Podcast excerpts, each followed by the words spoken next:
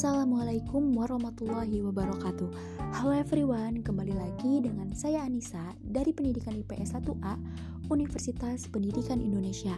Teman-teman semua pada sehat kan? Semoga dengan adanya pandemi ini tidak menjadi halangan untuk kita semua Untuk selalu belajar dengan semangat. Dan jangan lupa juga uh, untuk selalu jaga kesehatan teman-teman semua ya Nah, di sini itu saya akan membahas mengenai dinamika pelaksanaan demokrasi di Indonesia. Sebelumnya teman-teman kalian tahu nggak sih apa itu demokrasi? Jadi, demokrasi itu adalah sebuah sistem pemerintah di mana yang diselenggarakan dari rakyat oleh rakyat dan untuk rakyat, serta maupun dari sistem sosial dan politik dari pemerintahan dengan kekuasaan pemerintah yang dibatasi mengenai hukum dan kebiasaan untuk melindungi hak perorangan warga negara Indonesia. Nah, selanjutnya itu teman-teman bagaimana sih penerapan uh, demokrasi di Indonesia itu. Nah, dalam penerapannya di negara kesatuan Republik Indonesia ini, demokrasi itu sendiri dapat dipandang sebagai suatu mekanis atau medan cita-cita hidup berkelompok yang ada di dalam Undang-Undang Dasar 1945 yang disebut dengan kerakyatan.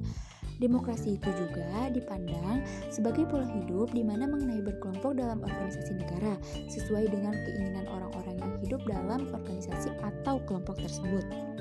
Lalu, Selanjutnya, teman-teman tahu nggak sih apa aja sih sistem demokrasi yang pernah diterapkan di Indonesia itu?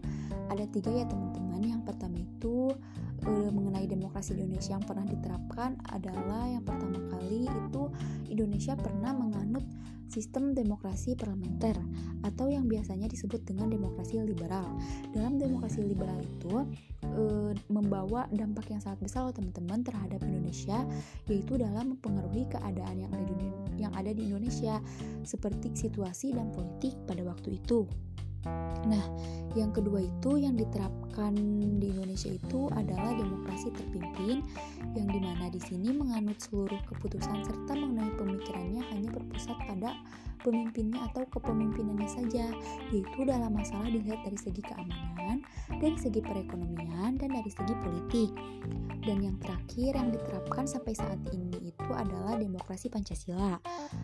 Apa sih sebenarnya demokrasi Pancasila itu, teman-teman? Jadi, pada hakikatnya, rumusan demokrasi Pancasila tercantum dalam sila keempat Pancasila yaitu yang berbunyi kerakyatan yang dipimpin oleh hikmat kebijaksanaan dalam permusyawarat dalam permusyawaratan atau perwakilan. Rumusan tersebut pada dasarnya merupakan rangkaian totalitas yang terkait erat antara satu sila dengan sila lainnya.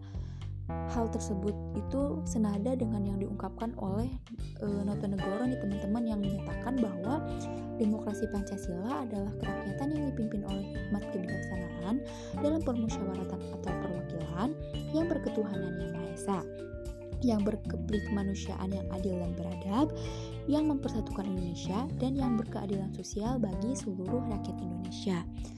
Nah, teman-teman, mungkin sekian yang bisa saya sampaikan mengenai dinamika pelaksanaan demokrasi di Indonesia. Semoga kita semua tetap menjadi warga negara yang selalu uh, cinta terhadap tanah air ya, teman-teman.